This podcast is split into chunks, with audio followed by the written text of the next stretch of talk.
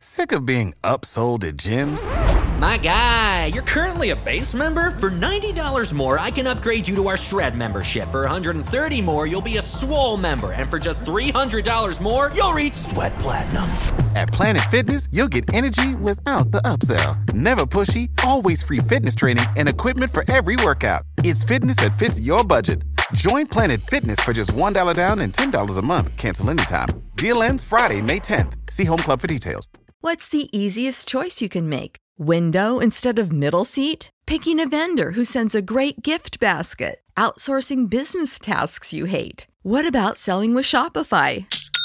Whether you're selling a little or a lot, Shopify helps you do your thing, however you cha-ching. Shopify is the global commerce platform that helps you sell at every stage of your business. From the launch your online shop stage to the first real life store stage, all the way to the did we just hit a million orders stage. Shopify's there to help you grow. Whether you're selling scented soap or offering outdoor outfits, Shopify helps you sell. Wherever and whatever you're selling, Shopify's got you covered. Sign up for a $1 per month trial period at shopify.com slash try. Go to shopify.com slash try now to grow your business, no matter what stage you're in. Shopify.com slash try.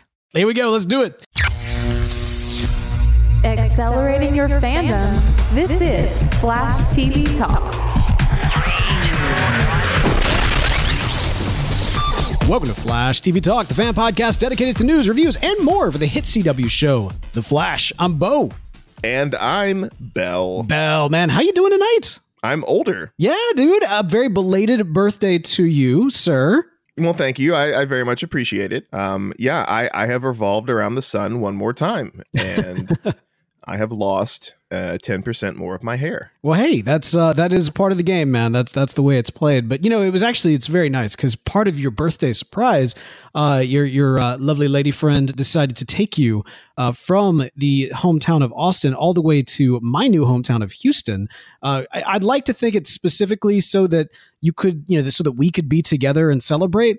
Um, and so, you know, I, I might just kind of lean into that. But rea- you know, while you were here that reason, uh, you also went to NASA. So that that was that seemed pretty awesome, man. That's true. That was it was really neat. I got to eat lunch with an astronaut and uh, got to ask uh, space related questions and uh, got to see the the the, the Saturn V rocket. Um, the you know uh, a bunch of a bunch of really neat stuff there. If you ever get a chance to go to Space Center Houston, I highly recommend it. I mean, if you like if you like NASA and space and stuff like that. If you don't like any of those things, you might not want to go. But uh, yeah, it was really really fun. Um, really enjoyed it, and yeah, we got to see you on the way back to Austin, so that was that was pretty. That great. was awesome, man. I'm glad that we're so close together, especially because you know we got we got Star Wars coming up, we got some Avengers coming, we got so much stuff that's coming up, man. In fact, you know this is such an amazing time for for to, to be a geek in this world of content that we are uh, almost almost swimming in. And this year in particular, you know, I was I was reflecting on this uh, this last past week. We we got the new trailer for the new Star Wars. We've got the uh, Avengers Endgame coming down the road, and then just this weekend we got the season premiere of Game of Thrones for the the final season of uh, of Game of Thrones.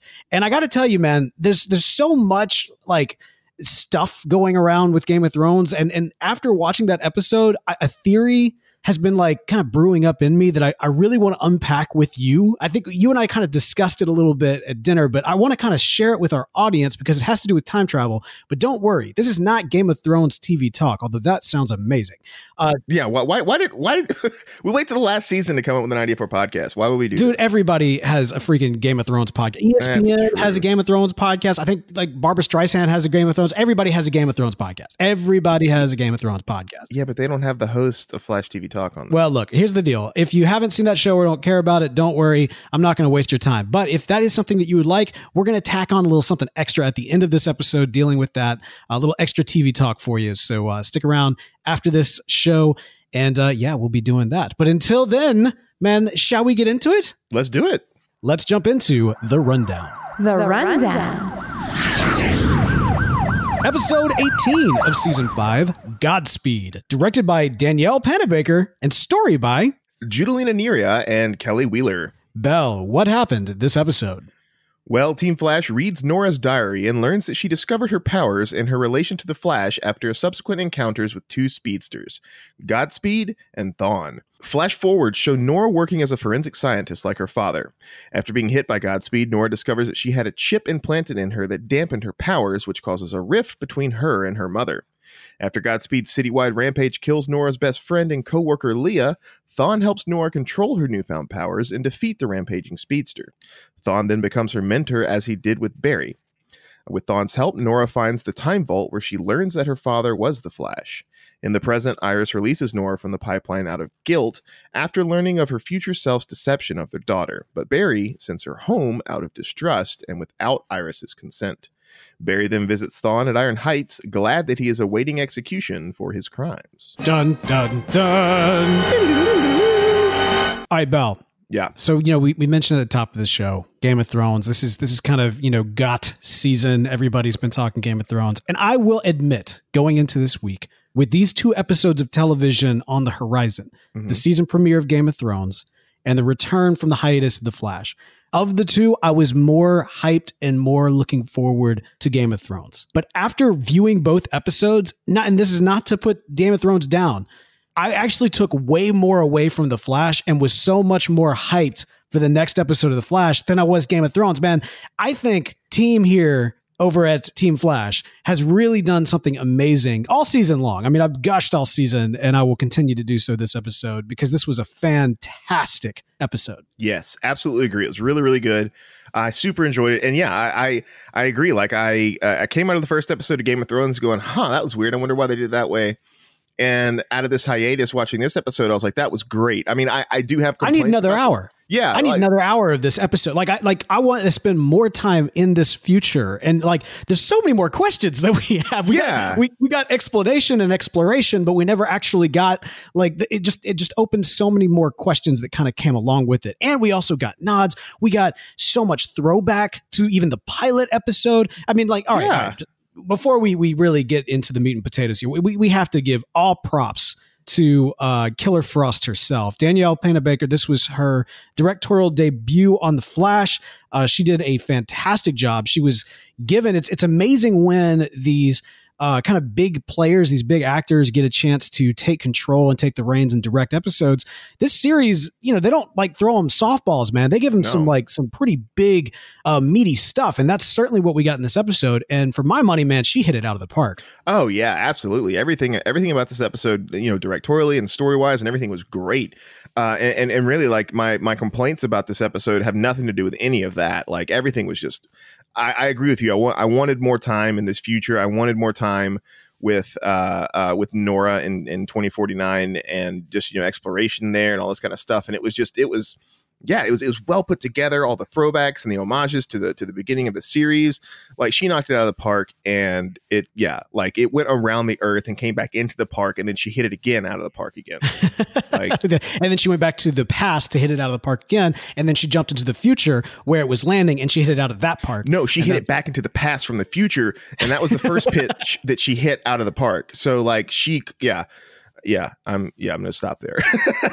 Brilliant job, though. All right, so we do spend most most of this episode in the future. This is a flashback for Nora. For all intents and purposes, it is a flash forward for the uh, for Team Flash as they are unpacking her personal history. Um, that you know, as to you know how that plays out, there that's going to kind of fall into speedster speculation this episode. But uh, for all intents and purposes, we are seeing what is currently her experience, her life experience. We see her, you know, walking in the footsteps of her father in almost every way. I mentioned Bell the throwbacks to the pilot, and there are a bunch of them in here. But even just her like showing up to the crime scene late and everything else. I mean, it's it, you felt that extreme dynamic between her and her boss in the same way that we kind of got Singh and Barry in in the first episode. Yeah. Yeah, yeah, yeah. Her being late, you know, like yeah, classic throwback to classic Barry Allen. And you're absolutely right. The the whole, you know, where's Allen, or in this case, where's West Allen? And uh yeah, it was it was a really nice little homage there to the to the first episode. Also, you know, we do see that she does, you know, before even learning the truth, she is a major Flash fan. We saw this in uh, in some of the you know memory episode when when we got a chance to see her as a child going to the Flash Museum and you know collecting all these things and having you know her her toy break at least in her mind. Uh, you know, we see that she's got a bunch of toys. She's got the giant you know Barry bobblehead, which is by the way is the the creepiest looking collectible. yeah, it's it's kind of weird. We also learn a lot in some of the exposition that goes between her and her friend. Speedsters are apparently post crisis not a reality for Central City. Um, it, they they reference a bunch of different speedsters, and you know the the idea that that even a a speedster could be uh, involved in a crime in any capacity is such a foreign concept. Yeah, it's almost as if they they don't exist anymore. Well, so this is kind of this is kind of interesting to me because you know we we get introduced to Godspeed this episode. Now, you know, you mentioned kind of there's some criticisms that can be laid at the feet of this episode. And I think one of the top ones for a lot of people is this character of Godspeed. Now, this is a fan favorite in the modern era of Flash comics. Um, there has been a lot of hype as to when we might see this character. Um, you know, I know that there are uh, various kind of Flash personalities, you know, and, and kind of fan uh, uh, discussion groups and and you know YouTube videos that are all built around this character. I mean, like it's it's the the, the hmm, how do I put this? It's almost as if the fan base for this particular character and the hype machine for this particular character is equal to that of somebody like an Eobard Thawne, uh, maybe even higher than like somebody like a Captain Cold, somebody who would like other villains that would be more classic villains because of um, honestly, I think it's because of the suit. I know he comes like the great story that's attached to, to Godspeed as well from the comics, and you know, and that was not at all utilized in this in this story.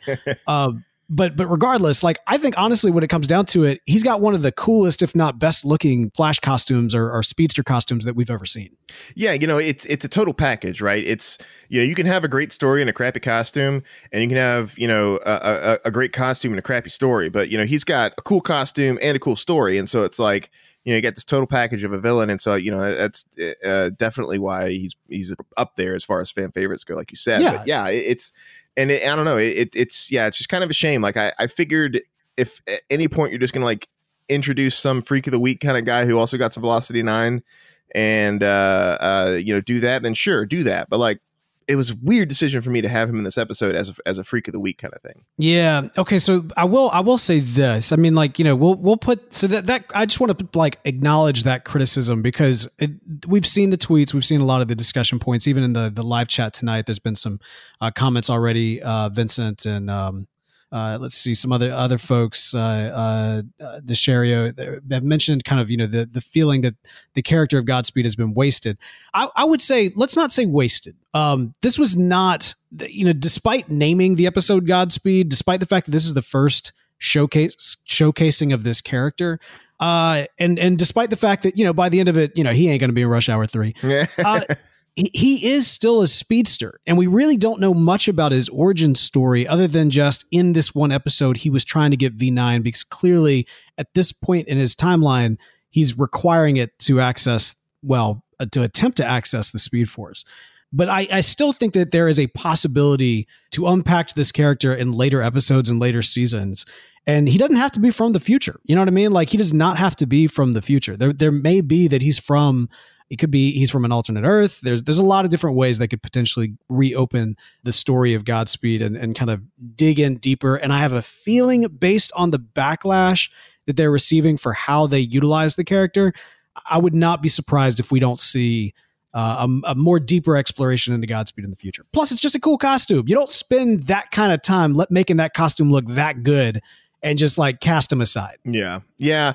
It's, I, I wonder if it was one of those things where it's like, ah, Godspeed looks like a pretty neat character we could throw in.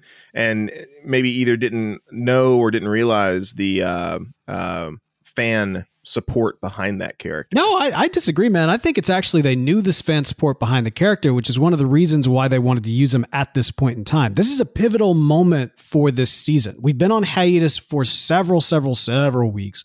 We've also the this is we're we're going to the future. Whenever we time travel for the extent of time that we time traveled in this episode, it's a big deal.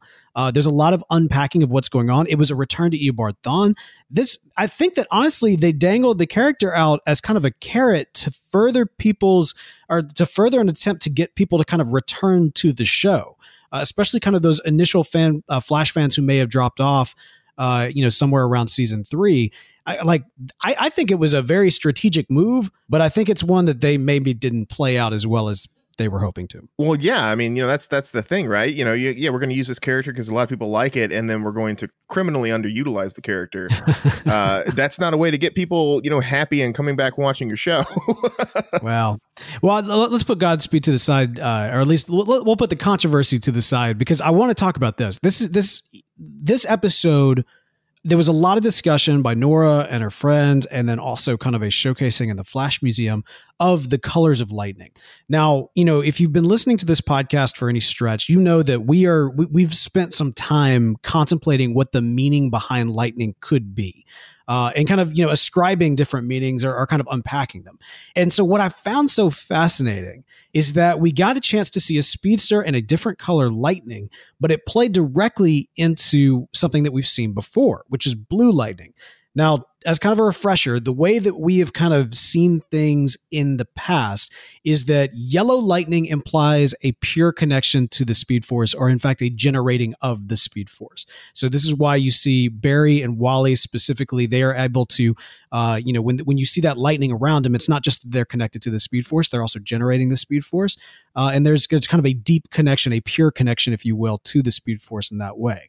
Then you also have the blue lightning, which is often kind of connected to not actively, uh, uh, well, kind of a fake connection to the speed force or if not a fake connection then an outright rejection from the speed force. like somebody who's connection. Yes a synthetic connection but ultimately it, it ends up leading to rejection as we've seen in the past and and you know speedsters literally being ripped apart by the blue lightning because they were trying to do they were trying to connect to something that just they did not have a connection to synthetic or otherwise then you've got Red Lightning, which, uh, based on what we've seen, and to some extent we're kind of projecting here, but but we believe that the Red Lightning is a connection to the negative Speed Force, and so it requires there to be Speed Force. You know, as Speed Force is generated, uh, the reverse of that is also generated in the negative Speed Force, and that Red Lightning is a connection to that negative Speed Force.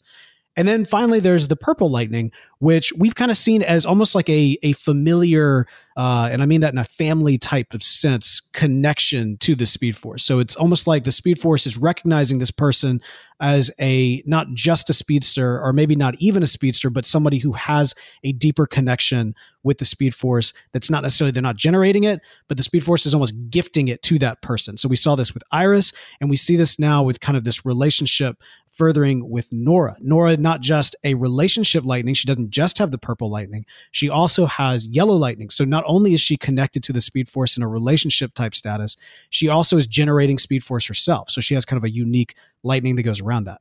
All right, all that to say, that's kind of a, a little, little, bit of a longer refresher than I intended. Speed Force Lightning 101 here on Flash TV Talk. So here's my thought though. So now we get a chance to see Godspeed in the future, a future without speedsters. So there's been no Wally, there's been no Barry, there's been no speedster that is generating the speed force. And so he's utilizing the Velocity 9 as a way to gain super speed. But unlike, you know, um, Zolomon and other speedsters who used Velocity 9 and were able to tap into the speed force for a time before it rejected them and turned blue, uh, there is no yellow, there is no speed force being generated to tap into. In many respects, Godspeed is in a similar fashion that Eobard was in for so many years before Barry became the Flash, right? There was no speed force for Eobard to be able to convert into negative speed force. There's no speed force for Godspeed to be able to connect into to be able to kind of, you know, generate. So all he gets back in return is literally kind of blank lightning. This this white lightning that uh, that isn't isn't any kind of connection to anything there because there's nothing there. But he's able still to move fast until, of course, ultimately the blue occurs and he's he's rejected. But anyway, that was just a uh, that that was I, I wanted to kind of unpack that because I think it's brilliant whenever we get kind of an exploration of the lightning and what the lightning could potentially mean. Yeah, it's interesting though because you know like uh, white can be an absence of color, uh, or in like you know physics like white light is a combination of all colors. Mm.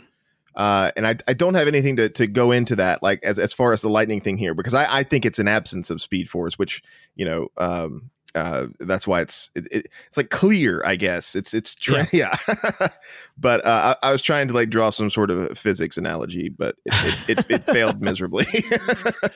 Well and it is it's it's interesting too because like you know in in the comics and we always kind of get whenever we talk about this we always get some some pushback from from emails and and kind of the acknowledgement in the, in the comics. Generally the color scheme of the lightning implies the the speed at which the speedster is achieving that does not appear to be the case in the show. And we see this specifically because Barry has constantly increased his speed, matching and then surpassing the villain up until, you know, now when he's faster than he ever has been. And yet his lightning has been consistent throughout, regardless of the other speed, you know, the other speed the other villains were getting.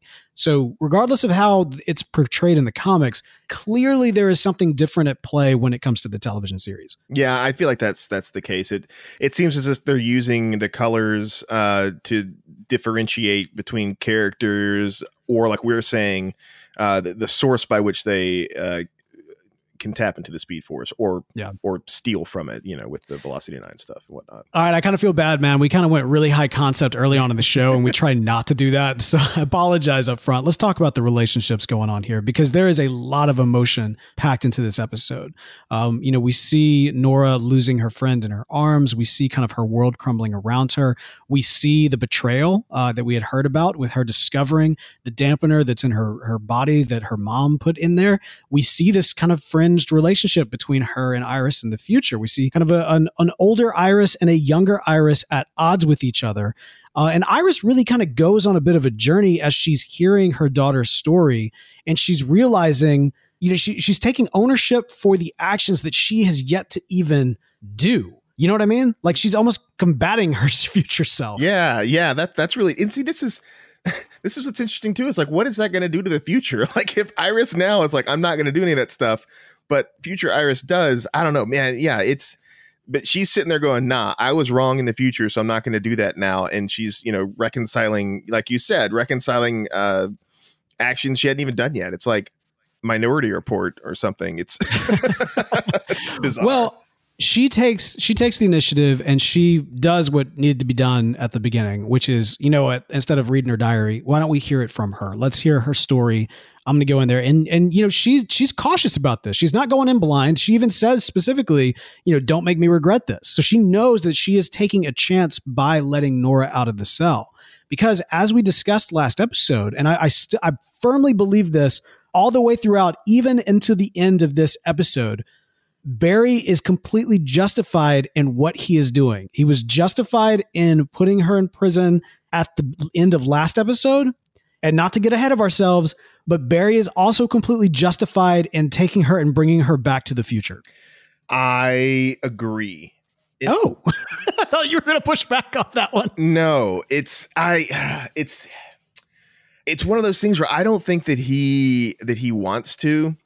It's just that he, she doesn't understand Eobard like he does, and so the safest place for her right now, or the safest place for them right now, is for her to be back in the future because she has no idea what kind of plans or machinations or whatever Eobard has been utilizing and, and, and, performing through her, right? That's right. That's exactly right. Yeah. And, and, and so it, it's a real crappy situation for Barry to be in, and it sucks. But like, I think he made the right call there, and that, like, look, you don't know what you're doing. I know this guy, and it sucks really bad, but who knows what damage you've already done because of what he's told you to do.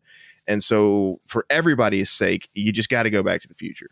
Well, let me be clear about something. I'm not saying he made the right call. I'm saying that he's justified in doing what he did. Two very different things here. Yeah, yeah, yeah. I, because like, you know, we we obviously we have the benefit of being viewers. We see the, you know, perspective of everybody involved. And so, you know, especially just it's heart-wrenching because we get that that kind of uh I, I don't know that that last message in a bottle that Barry gives to uh, Nora before he goes off and dies or disappears in the crisis, right? And so it's this heart gut wrenching moment of you know this this girl And it, it goes back to the first time we saw her, who just wants to see her dad. Yeah. She just wants to see her dad, this dad that she's really never known. And and on top of this, she's finding out like, you know, oh, you know, it wasn't just that he's your father, he was also your your hero, your superhero, and he died saving, you know, the universe and everything else. And and so there's so much emotion, and all this girl wants to do is be like in the presence of her daddy. And to cut directly from that to Barry, like her father grabbing her and sending her back to, you know, back home, so to speak. Back to the future. And basically saying, yeah, we, we can never, like, I never want to see you again. That is cold, man. That is hard. Yeah, it, it was an interesting transition, but I don't think he was saying I never want to see you again. I, I, I He said you can't come back again. I like he's like if you come back again, I'll feel it in the speed force. He's he's basically shutting her down, man. He's shutting her out and doing so at a very very vulnerable time for her right now. It was it was a bad decision. and, I don't know. And I on top like that's of more that, of a dad thing, like where where he's saying, you know, oh, uh, you you, you got to go up to your room, and I'll know if you leave. When it's different though. You know this is different because it's not just like because at some you point, never felt like, her travel in the Speed Force before. Well, you know what? I, I see what you're saying. Like he's overstating what he He's can overstating what he can actually do because he's like a dad, and he's like, yeah, yeah, yeah, you know, if you don't if you don't eat all of your broccoli, the elf on the shelf's going to tell Santa Claus. You know, like it's it's that, that that's that's what I pulled away from that. I was like, oh come on, Barry, you you couldn't feel her traveling through back through time previously. what? Uh, nah, you, you can't feel it now. You're just you're just She dad. doesn't know any better. Yeah. yeah, yeah, yeah, yeah, exactly. She didn't know any better. Eobard's not taught her all that kind of stuff, and so he's That's just yeah, he's just being a dad, saying you know, hoping that that uh, she won't call his bluff, and I feel like she's going to, and uh, it- it- she's going to come back, Well- and she's going to to do something to, uh, and she's going to do it. She's not going to do that out of because she's mad at her dad. She's going to do it because she's going to find some way to help protect them or something like that. Okay, so so hmm. It, it's it's interesting, right? Like it'll be interesting to see how it goes. I mean, regardless of whether I mean, you know, she has the power, she has the ability, she can go back anytime she wants to. And even if Barry does, you know, let's say that Barry wasn't bluffing and he's got the ability to kind of sense that she's on her way, it's not going to stop her ability to actually enter into the present. But I think it's more of the emotional wall that was put up right then and there, right? Like it's it's kind of this this all she wanted again was to be with her father, and her father kind of casts her out. You know, he, he uh, cast you out, take your power. You know, in the full Odin sense. Um, and you know it, what what is great is that we actually get a chance not just to see Barry do this and kind of drop her off in the future, but he goes to Eobard, which I was not expecting that confrontation this episode. Like I, this, I, we, we, we, we, you know, we talked about Godspeed. Yeah, they should have done better things for that. Throw that aside. This episode was fantastic. Like we got things in this episode I had no earthly idea were coming. And that confrontation, that standoff between Barry and Eobard at the very tail end, when he's like, you know, my daughter, he's like yelling at Eobard. And it's, and unfortunately, this is where Barry's being an idiot. He doesn't realize that Eobard's still playing him. Oh yeah, of course. And and um and you were saying you never saw that coming. I I I I'm I'm jealous because I watched on the CW app this afternoon, uh, which is what I normally have to do, and that's the clip. Eobard. Oh, you're kidding that, me. yeah, Eobard uh, standing behind the glass and Barry standing on the other side. That's the clip they used for the episode header, and I was like, oh. Well, I guess Barry's going to the future. Uh, Dang, the CW app is failing left and right this season. That's terrible, Oh. man. No, that yeah, that was a total. I was not spoiled on that at all. Like I was literally just like jaw dropped. I could not believe they were doing this, uh, and that that even he would take that chance because Barry going to Eobard is a vulnerability. Like he's so upset with the way that this has been. This kind of all came together, and I think he feels so betrayed. He feels betrayed by Nora. He feels. um violated. I think I think I think is probably the best word to say it. He feels violated by Eobard invading his family like this and utilizing his his daughter against him.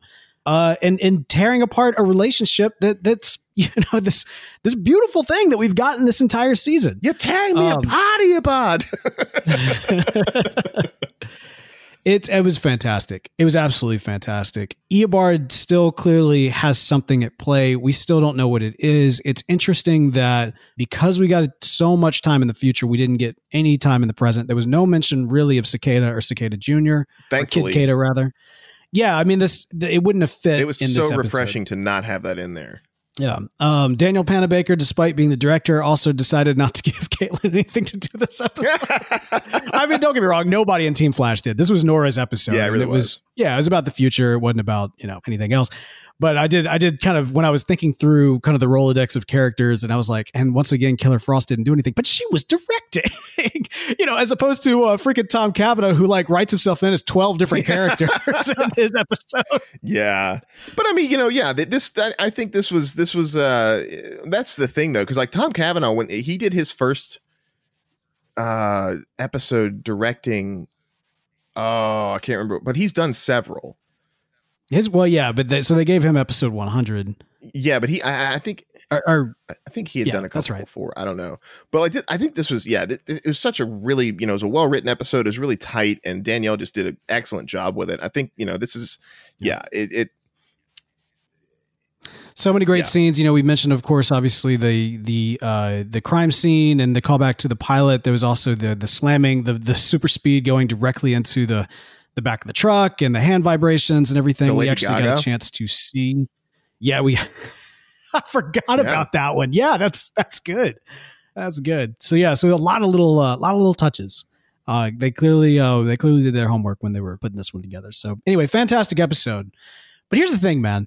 This episode, because we got so much time travel, as whenever we do, uh, there's also questions that kind of come into that. And deeper questions like that, despite the fact that we did that kind of high concept lightning conversation at the tail end, when it comes to time travel discussion, we like to save that a little bit later in the episode for a segment we like to call Speedster speculation. Bell. We got a chance to see Nora's past in this episode. Yes? her future past. Well, our future, her past. Yes. And we have learned that because of things that are going on in the present, the past is actively changing.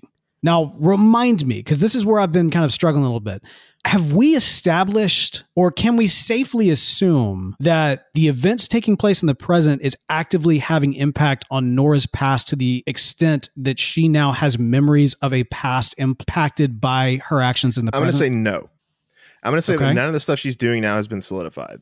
Interesting. Um, Well, some of it has to be because the cicada, well, yeah, because it's a different cicada. yeah, it's, it's stuff. I, but like, we we've not seen her recall anything differently, or like, uh, uh, But didn't we though in like the whole memory thing? Because she was seeing Kid Kada, and wasn't the idea that Kid Kada didn't exist? I thought. See, I in in the in the memory episode when she was inside Cicada's brain, I just thought that was like a construct that her brain created. Like, uh, no, no, no, no. Remember, she was at the Flash Museum and she was seeing a news report, or maybe she was somewhere else, but she was hearing or seeing a news report about. oh, cicada like- returning. yeah, she's like, oh, that's weird. Cicada didn't Right. return.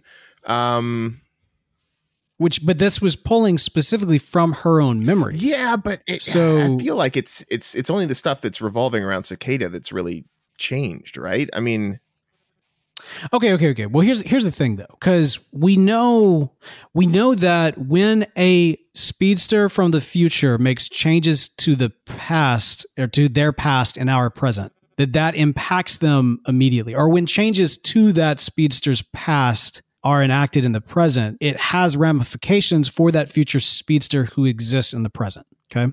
So I'm talking, I'm thinking very specifically of Savitar because we saw Savitar Barry gaining memories of things they were actively doing. yeah, In fact, they had to keep things from Barry so that Savitar wouldn't remember them, since he is a future iteration of Barry Yeah. Allen. So, that being the case, would not it stand to reason that Nora's memories and the way in which, you know, I guess, yeah, Nora's memories are basically live updates based on what's happening in the Well, see, present? it's, it's a different thing with Savitar, though. Savitar comes back to where there is a, a present Barry. So it's Savitar's in the future and then present Barry's here. So I tell present Barry something, future Savitar knows it. It's different in this Mm. case because Nora's coming back. There is no present Nora. So I couldn't tell present Nora something and then future Nora would know it. It's all future Okay. Nora. So it, it kind of like merges that down. So it could be the case where but that's the thing though right so if if future nora comes back right i tell future nora something and of course she's going to remember it because i told it to her while she was in the past so she remembers it right then and there it's it's it's a different scenario it's not like she's gaining memories she's actively Yeah. forming memories just like any other human would because she's living Okay, those okay, but- events. she lived those events. yeah, whereas like Savitar did not live those events. So I tell Barry, No, he but he did live those events. right, but it but it, it's it's like a you know in Looper, you've seen Looper, right? I have not seen Looper. No. Okay, well, so in Looper, it, it, it's a similar kind of concept where like one of the characters like cuts his arm. Uh, the, the past version of the character cuts his arm, and a scar appears on the on the on the future version. Yeah, well, and we've seen that here as well, right? They they scratch something on the time thing, and it impacts the other one Yeah. that's there. But like, i if you're looking at it from the frame of reference of the thing that just magically grows the scar, they didn't have that memory previously, and then they get it. Whereas like with Nora, Right. Nora comes back and she cuts herself. The, the effect would be the same as if anybody else cut themselves. It's not like she Okay, no, no, no. That's not what I'm. I I hear what you're saying, but that's not necessarily what I'm saying. What I'm saying is that she's actively making changes to her past, right? Like we we hear uh, when they're kind of breaking down all the different kinds of lightning and everything. They talk about that purple speedster that was there for a little while and then just kind of disappeared. I was under the impression they were talking no, about Nora. Iris. Iris, if you remember, was a speedster for a short period of time. Oh, interesting. Yeah. I mean, well, that was like for like a day. Does that count? Well, yeah, because it, they didn't say purple and yellow; they said purple, and it's very specific. Yeah, that they did say purple, Iris's lightning was just purple, and that Nora's is purple and yellow. Interesting. Interesting. You know, when she was talking to Gideon, and Gideon said, "You know, uh, you are the daughter of, uh, you know, Iris West and Barry Allen, uh, also known as the Flash," and that was kind of her big aha moment. I would have put. I, I, I thought that she had put two and two together before that and knew that her dad was the Flash. I thought that she was reacting, learning that she was the Flash. That you know, in in the past, she would, you know, become another Flash. But- Yeah, no, that that was shocking to me as well. I thought the reason why she spent all the time in the Flash Museum is because she knew that Barry Allen was her was was was the Flash and and, and was obviously her dad. I had no idea that she just like really liked the Flash, and then all of a sudden also found out that Barry Allen was the Flash. Like that was a huge shock to me. Uh, I thought they had kind of unveiled that before in a previous episode, but okay. So here's my thing, though. I, I, I, I, am operating under the understanding that her past and memories are actually being updated by the changes that are happening to the timeline. And I'm also of the mindset too that at this point in time, she's made enough changes that her relationship with Iris should have changed if it was going to change. Here, here's here's why I think her memories aren't being updated. Okay. Uh, sh up time is being updated. Her memories are not. yep. Because like like we said earlier when she goes to the flash museum she sees the thing she doesn't remember that there was another cicada she goes wait a second But she has to. Those are her memories she's in. She's literally in her own mind. oh yeah she was in her own mind Yeah, like I get what you're saying from a consciousness standpoint, like but I think that goes into the whole like like source code stuff, right? Like Eobard was been has been training her as a way to start seeing the timelines changing. And we know that, you know, the timeline has changed, that there's a new timeline breaking through. Um, now I will grant you this because of the source code and because of the journaling and because they're actively reading her journal, it's possible they're reading the notes from before the timeline changed. And so we are going based off of her original memories and timeline before, you know, deeper changes take Hmm. place. That's one way to look at it. Here's the other way though. I would be all for the notion that even after everything that occurs, that her future is actually still the same. That Iris actually still makes the same decisions in the future. You know what I mean? i don't know man i don't think she does I don't know. She's got to raise like I'm, I'm telling you. Look, I got a I got a six year old and a four year old man. Like if they had super speed, come on. like, I might make the same. I might make the same decisions, especially if she doesn't have you know a, a super a, a speedster uh you know a parent to to help parents in that Well, it situation. be- and so yeah it makes a lot of sense that she might act it like you know barry even says back when they discovered that she did this and yeah like I'm, again nora justified in the way that she reacted to it i'm still saying i think actually iris still might be justified in making the same decisions that she okay makes. well well uh yeah I, I can see her still putting the the uh uh speed inhibitor thing on her but i i, I don't see Yeah, her yeah, lying to her about it I see her saying, "Hey, we we put a speed inhibitor in you because you're a child, and children should not have the powers of gods." Uh, so yeah i gotta tell you though man like everybody goes into parenting like thinking they're gonna do things a certain way and you just don't know it See, I would just sedate my Like, children I- until I- they're 18 and then move them out of my house. there it is. There it is. Uh, but anyway, so we'll we'll see where it where it all kind of comes together. I do like, you know, I don't want to get into spoiler territory, but um, you know, getting the kind of immediate reactions that we got in the teaser for next episode and the way that Iris uh reacts to the fact that Barry just yanked her daughter out of the present and sent her back to the future and she's like uh we didn't talk about this I didn't get a chance to say goodbye to her um I'm trying to like you know and realizing that Barry screwed up again Barry justified in what he did but still not exactly the right thing to do like he didn't do Barry the doesn't right do thing. the right thing. What is this a. Tuesday? well so- Uh, Here's the thing on that, because I saw a lot of people bashing Barry because of his decision. And I mean, like, I felt it too. But the reality is, what's different about this type of decision, and I would say all season, is that in the past, Barry doing the wrong thing feels stupid and forced for the sake of plot. This season, that's not been the case. Barry doing the wrong thing has been the justifiable, like, thing to do. And I understand why he did it. It doesn't, it's not to force plot. It actually makes a lot of sense from his perspective. Yeah, I, Um, I, I think I think he he's doing what he think. Yeah, I- absolutely, it's totally justified. And but I, I still feel like he's falling right into Eobard's hands. Like, uh, Oh, Yeah. absolutely. 100%. like that's the thing. He's he's waltzing around at the end of it like, "Oh, I stopped you and I'm glad you're going to die. Now I'm just going to leave this room here." Like, come on, Barry. Come Yeah. on, Barry. You know who you're dealing with. That's why you're doing all of this stuff anyway. You realize that he's that Yeah. good. and and so I, I think yeah, Barry's justified.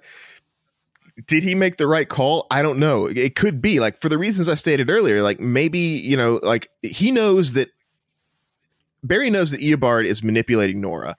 He doesn't know to Mhm. the extent at which, and he also doesn't know the best way to handle that. So for him, the best way for him to to uh, mitigate Eobard's damage is to put Nora back in the future, and that's probably exactly what Eobard wanted him to do.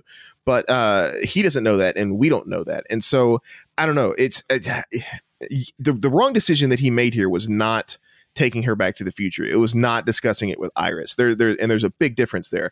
Uh, you know, yeah, yeah, Oh yeah. Yeah, that's um that's gonna that I'm looking forward to that playing out. Again, I don't want to talk about spoiler territory, but there's one scene in particular of somebody getting in something to go do a thing, and I'm like, oh yes, like Well, that's exactly what this person would do in this situation, and I cannot wait to see. yeah, and I know exactly what you're talking about. I've not seen any uh any trailers for the next episode, so out. there, you go. there you go. I don't. I didn't mean to spoil it. I'm just saying, man, it's gonna be great. Um, no, that, that that totally makes sense. Uh, and I, yeah, yeah, that's gonna be cool to see. I'll just say that much. I know. I know. I can't wait. Hey guys, this is Chad Rook, and you are listening to Flash TV Talk. Your thoughts, your comments, listener feedback. All right, man. We got some uh, great listener feedback this episode. We uh, let's see. William K. What did William K. have to say? Oh, uh, that is a big one. Let's see here. I realize that viewers love Easter eggs, name drops, and callbacks. This episode had all three in abundance. Unfortunately, writers will often sacrifice story to wink at the audience. Uh, they overdid the callbacks in the plot and the similarities of Barry and Nora getting their powers. They both ran into open laundry trucks. Nora's friend likes to name uh, metas and choose red candy like Cisco. but she's terrible at it, so it's not. yeah, that was that thing. was that was a you know a, a wink and yeah She's like yeah the anti- anti-Cisco yeah. Come on, writers, lay off the low hanging fruit. As a comics Some would say she's the reverse. Sorry, go ahead. oh yeah. Uh, come on writers. Lay off the low-hanging fruit. As a comics reader it's frustrating to see major flash villains pre- uh, presented with little backstory and underwhelming motivation. Also this was godspeed a burgeoning and powerful rogue. XS defeated him before the 40 minute mark.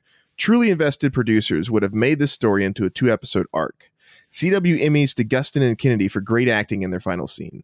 Uh, I can actually believe Nora and Barry are father and daughter, Yeah. even though they are virtually the same age. Isn't that amazing? I, I, I think I think, and I may be I may be incorrect on this, but I think Kennedy is older than Gus. I think she is. Yeah. I think she's like my age, and Grant's a couple years younger than me. Yeah. No, but like Anyway. dynamic. They they it, it, Oh yeah, no, for sure. acting. Try harder next time to award, uh, or try harder next time to award the makeup department. The only difference between 2019 and Iris and 25 years in the future, Iris, is gray streaks in her hair. Hey, that's just that's just skin regiment, baby. That's like that's good genes. That's Yeah, look at no, Joe. that- look look at look at look at Joe. Joe's you know, I thought the same thing though. I, I, was like, there there were a couple little wrinkles by her eye that they put in there, and, and the hair was a big thing. But like, Jesse L. Martin, maybe, go ahead and pull up Jesse L. Martin and, and Rent, and and throw him up next to the like the most recent episode of The Flash. Same dude, one hundred percent, didn't age at all. Like, come on, this is this, yeah, yeah. There, there's lots of actors that don't age. So uh, anyway, I, I, I digress again. Uh, uh, let's see here. When Barry abandoned Nora in the future in a deserted city center at night uh, I said, Barry, do you want Nora to become a supervillain? Because that's how you turn your child into a supervillain.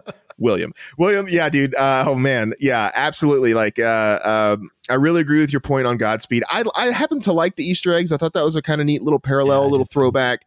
Uh, uh, you know that they did there, but but you're absolutely right on the notion with with Godspeed. Like, I, I feel like you could take another uh, it doesn't even have to be a character from the comics. It could be somebody else, you know, just somebody you make up, whatever. But uh, yeah, you know, uh, I don't know too much about Godspeed, but I, I, think it would have been interesting to get a little bit deeper into like you know who he is and what his motivations are and hmm. all those kinds of things.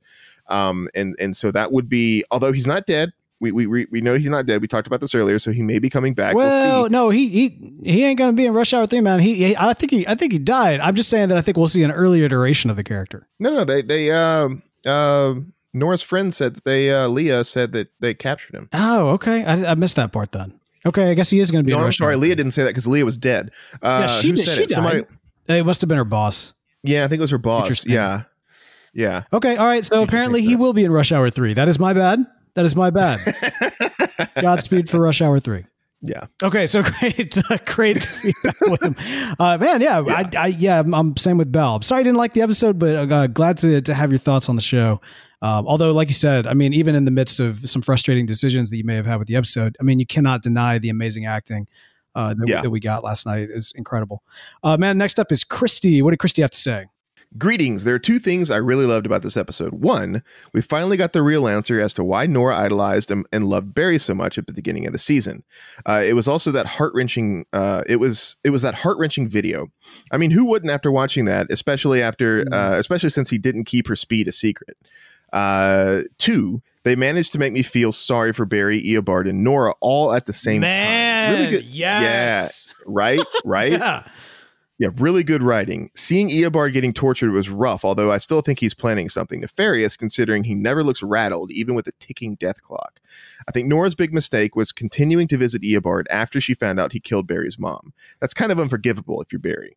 Yeah, Christy, completely agree. It, the the the torture thing, it's like, yeah, Eobard's a bad guy and stuff, but like, mm. you gonna eh, you gonna torture him like that? Uh, I don't know. That's that's that's not cool. Yeah. Uh, yeah. that doesn't make you any better than the villains if you're if you're torturing your prisoners. Uh, in in my opinion, but um, yeah, and then so you feel bad for Barry because you don't know what Eobard's done to poison her, and then like you feel bad for Nora because she just wants to, she just wants to see her dad you know, it's interesting. Like we didn't talk about that, but they're doing something to Eobard, and it might be that the torture has to do with the way in which they're trying to kill him. Maybe it's because he's a speedster, so that like the process is it becomes more painful, and they're they're almost killing him with himself. Uh, or like overloading him with the negative speed force. Who knows? But um, yeah, no, that's what a great observation. Yeah, I mean, like even Eobard, it was hard.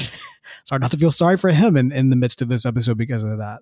Um, yeah, you know. Oh, and, yeah. and you know, we, uh, we, didn't mention this earlier, but like, yeah, the, the countdown definitely was an execution. We were we were kind of wondering what the countdown was. Mm-hmm. And it was definitely an execution. I at at the at the first, I had a really interesting idea that when the guard brought Nora in and said, "You have five minutes," right, right, yeah, the clock, and she was doing all of this within that five minutes, and I thought that had been really neat. Um, but alas, it's not what they were doing. No, I thought the exact same thing too. I think we, we and I was like, how cool would that be? During the live tweet, I think we had a couple of different folks that were kind of jumping on that bandwagon. But um, but yeah, thank you, Christy. That's excellent feedback. Totally agree. Uh, it's it's it's whew, yeah, that was a it was a gut wrencher there. You know the the emotion of it too. I was I, over the over the hiatus. Um, I'll just I'll get a little personal here for a second. Like over the hiatus, I lost my grandfather. Um, he passed away a couple weeks ago, and uh, man, I got the honor to eulogize him at his funeral and uh, just a just a great guy. I was I was looking back actually at, at, images of him when he was around my age, and just the, the, stark similarity between the two of us. We look very very similar. Yes, you look almost identical. Yeah, it is kind of crazy. But I was just I was thinking about it after. I think it was probably after the funeral. We had kind of a family party, and we were looking at photos and everything, and you know, I was thinking, I, I was like, you know, how, you know, just gotta, I wish I could be Barry Allen. Like, I wish I could just run back in time briefly and just spend a few moments with my grandfather, you know, like him when he was younger, or even just him before he kind of started to lose it near the the age, and just just to kind of just be with him and sit there and just like even though he's dead, share in those moments, like get that little taste one more time of of that relationship. And you know, the desire to do that for speedsters. Uh, you know, if you if you kind of if you take that concept and take that that reality, right, that real desire that we feel of loss if we've lost somebody and you kind of take that in this kind of fantastic uh, you know supernatural realm of you know the speedster who has the opportunity to basically do that whenever they want and and probably wants to do it constantly. Barry constantly wants to go back and see his mom. Iris constantly or uh, Nora constantly wants to go back and see her dad. Like this, or she will now that she she's had this and she's kind of gotten that. And even as Barry allowed this season for that relationship to kind of occur and develop and spend that time with his daughter, like I think it it was just kind of this further reminder of the danger at play when they do this. Um, and that's that's a pretty powerful temptation. Anyway, I just it, it, occurred to me during the hiatus as I was kind of going through that that personal thing that that you know I, I wish that I had that and then for these kind of fictional characters that have that ability how much how much stronger that desire is because they actually have it and yet they have to deny themselves that so it'll, it'll, be interesting to see how that plays out for Nora in the coming episodes as she deals with the fact that she's been cut off from the present, or so it would seem. Man, finally, we got an iTunes review in from Banana and D. Uh, now, this is great. This is a five star review, but I think Banana and D just really wanted to share their thoughts on The Cure, which I know wasn't in this episode, but Bell, what did Banana and D have to say? Uh, they write Cure. There's no reason they shouldn't cure any meta who is using their powers to do bad things. It'd be like not taking a gun from a criminal. It could be used for good, but if that's not how they're using it, then they don't deserve it. Five stars. um, yeah, you know, it's it, see that's that's the interesting thing about about uh, bringing the cure into a season where you have meta tech because all of these people, mm. I don't I don't think we've seen a single meta this season who didn't have meta tech powers, and so it's it's it's like the the the, the metas from the original, you know, the, the first season and stuff like that uh, there's a lot more of an argument about not using the uh, the cure on them because it's a genetic thing that they're born with. Huh. Yes, the particle accelerator activated it, but in this case, it's like maybe they, you you, maybe you find a maybe she's born. Do what? I was the uh, you know maybe she's born with it. Maybe it's metagene. Yeah. Maybe it's meta tech. yeah. but yeah, you know, in this case, you find a, you know, your, your cell phone gets hit by a piece of satellite shrapnel and all of a sudden you can control billboards. Right. Like, eh, you know, I, I think that's, that's kind of the equivalent of like the news is what weapon. I tweet. yeah. they, they, weren't all this winners this season. I don't mean to imply that they were. yeah. Yeah. But it, it is, it is an interesting discussion uh, to be had. And, um, yeah, it's, it's, you know, like because uh, vigilantism example is a quote good thing but it breaks the law. So it is also bad. And so, can be a bad thing and can be uh, yeah so so like is you know you uh, going above uh, above and beyond the law to to uh, bring a bad guy into the police station is that yes good you got the guy off the street but it's also bad because you're breaking the laws to do so and then they won't be able to like prosecute the person you know so stuff like that. So uh, it's yeah, it, it is a very interesting discussion, and I and I would not on this podcast because I'm sure you guys probably don't want to hear me talk for forever about about all that kind of stuff. But anyway, yes, we really do appreciate your feedback, especially the five star review. Yes, Thank you, indeed. And hey, if you've never written us a five star review, go on over to iTunes and do it. It is a great thing to do. It'll make your day all that more shiny and wonderful by heading over to iTunes, looking for Flash TV Talk, and write us a review. Even if you don't listen to the show on iTunes, it's a great way to help out the show. And hey, if you like helping out the show, we need you to do so. Head over to patreon.com slash TV Talk, where you too can also support the show and get some great things. Like, for example, at the end of the season, Bell will be shipping out, or I guess I'll be shipping out the wonderful art from Bell of Sherloque or Sherloque Wells riding a baby giraffe. That's right. Mm-hmm. That's a print you never knew you wanted, and now you do, and you can get it by helping support the show. So head over to Patreon. I've been doing some test sketches slash TV Talk. I can't wait to see those, man. Uh, oh, it's gonna be fun. Also, you can follow us throughout the week. You can follow us at Flash TV Talk or our personal accounts. I'm at the Real Bo York, and Bell is at Ring That Bell. But if 280 characters isn't enough to express your love for our show, feel free to email us at flash at podastery.com. That's P O D A S T E R Y dot com. We're broadcasting the shows live on the Wednesdays following each episode of The Flash. You can join us at facebook.com slash flash TV talk. And as always, special thanks to Charlie Bach. You can listen to the rest of his awesome stuff at soundcloud.com slash Charlie Bach. Shout out to the TV Talk fam, tvtalk.fm. Great TV talking podcast there for all your TV talking needs. Uh, and I, you want a little extra TV talk this week? Stick around after the music. We got a little something for you with some Thrones TV talk, some Game of Thrones TV talk. Uh, after the uh, after the break, so uh, or after the after the music. So until next time, we'll be back in a flash.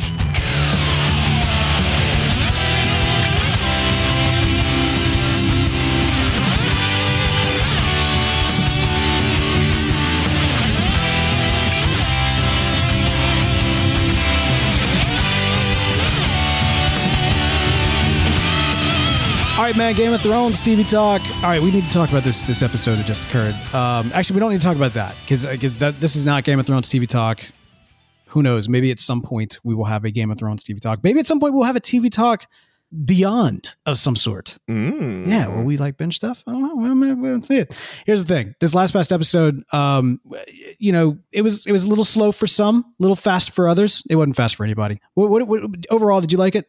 I, I did. It was uh it was interesting because I it's weird because I didn't think that I mean it looks like they're gonna be fighting the Night King in the third episode. Yeah, that's that seems to be the case. But I I I, I could have sworn they were gonna like save that for the very end and like that was going to be the, the big finale kind of thing, you know? No, man, they still got Cersei to deal with. Well, right, but I figured they would deal with Cersei and then the survivors would fight the Night King, but it looks like they're gonna fight the Night King and the survivors are gonna deal with Cersei. Yeah, just you got to think about it from a practicality standpoint. If they went south to fight Cersei, then that leaves the north like that leaves more Sure. ground for the Night King to take. So he's the more immediate threat. Jon Snow is right. Hashtag Jon Snow is right. So I think that um, they're handling it well. I did not have a problem with it. I, I like I said, like going into it, I was more excited to watch Game of Thrones than I was The Flash, but I took more away from this episode of The Flash than I did this episode of Game of Thrones, just because you know, it was a lot of like refresher, I think, for a lot of folks since it's been a couple years, which is good and important. But for someone who just finished like a, you know, seven season binge watch, it's like, it's like, all right, all right, cool, cool. Yeah, cool. Um, anyway, next next episode I'm stoked for. Here's my thing though. This is what I want to talk to you about and and to the good folks here on Flash TV Talk. Because this is you know the theory about who the Night King is, right? Yeah, it's it's Bran. Well, no. Hashtag Eobard is the Night King. Uh, uh, how, how, how did- I know that somehow Eobard would make his way? Eobard's the Night King. No, all right, not really, but kinda. No, here's the thing. Here's here's my whole thing about this.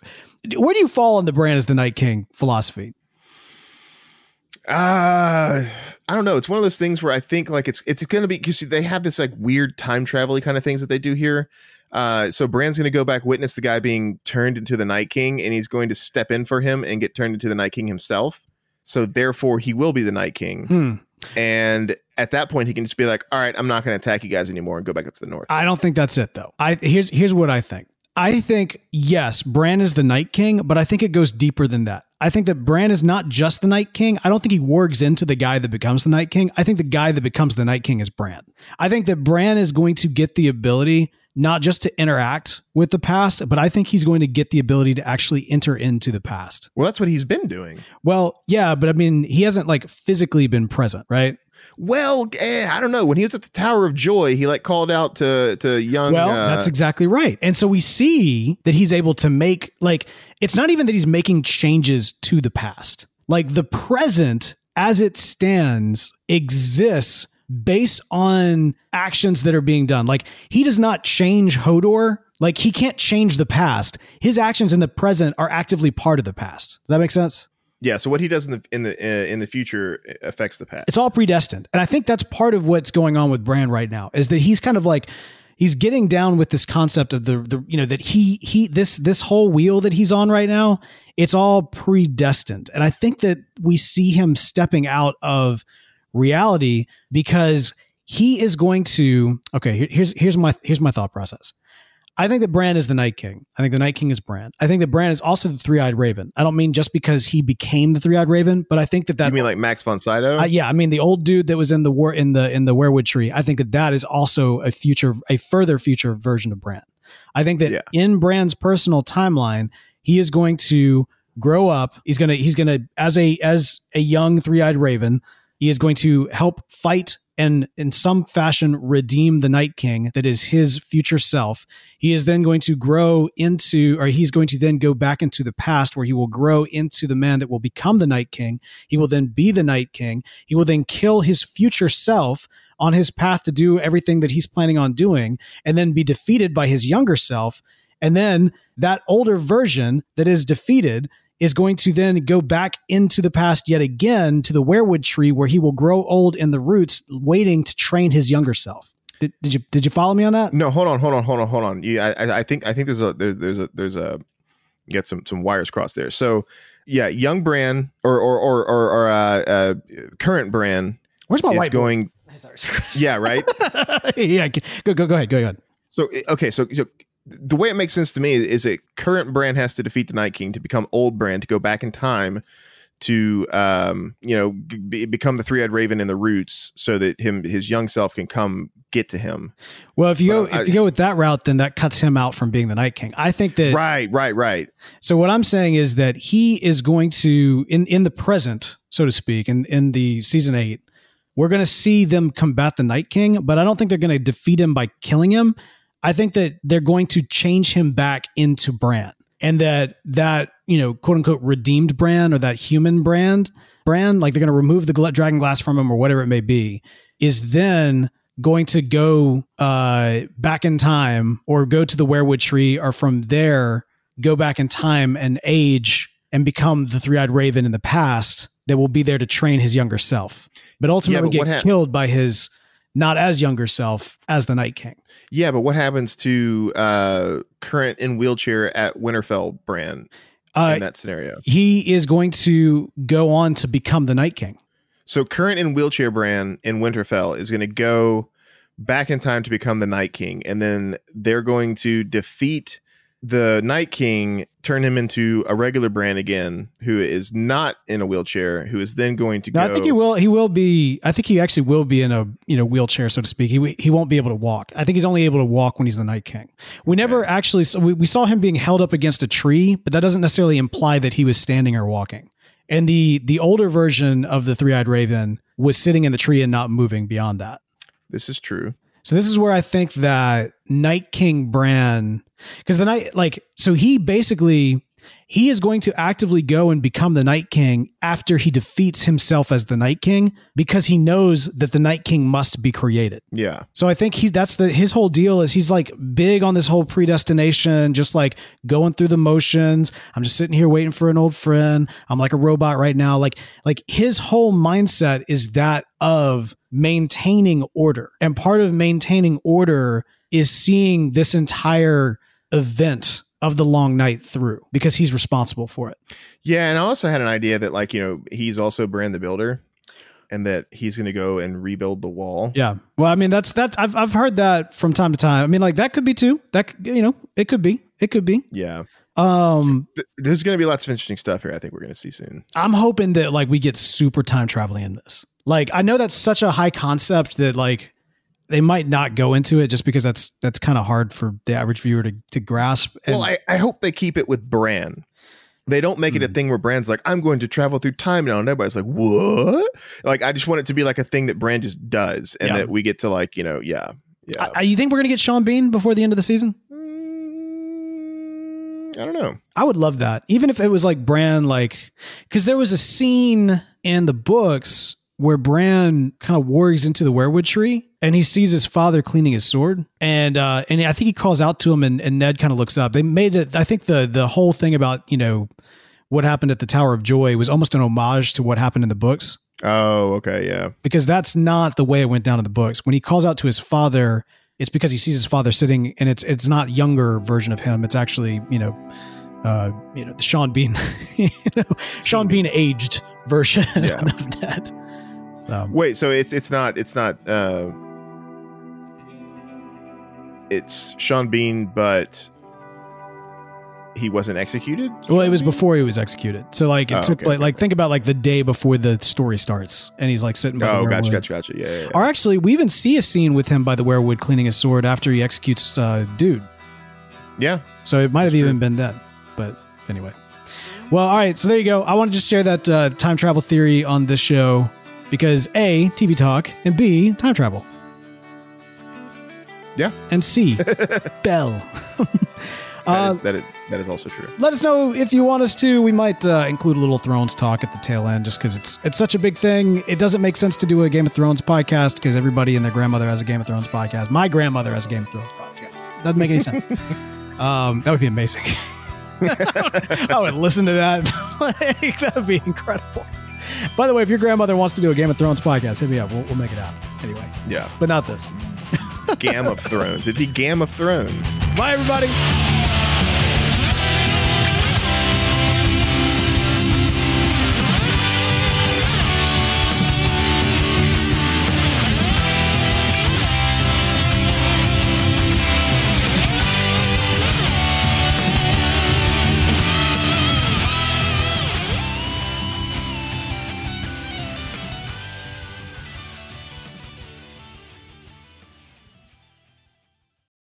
Without the ones like you, who work tirelessly to keep things running, everything would suddenly stop.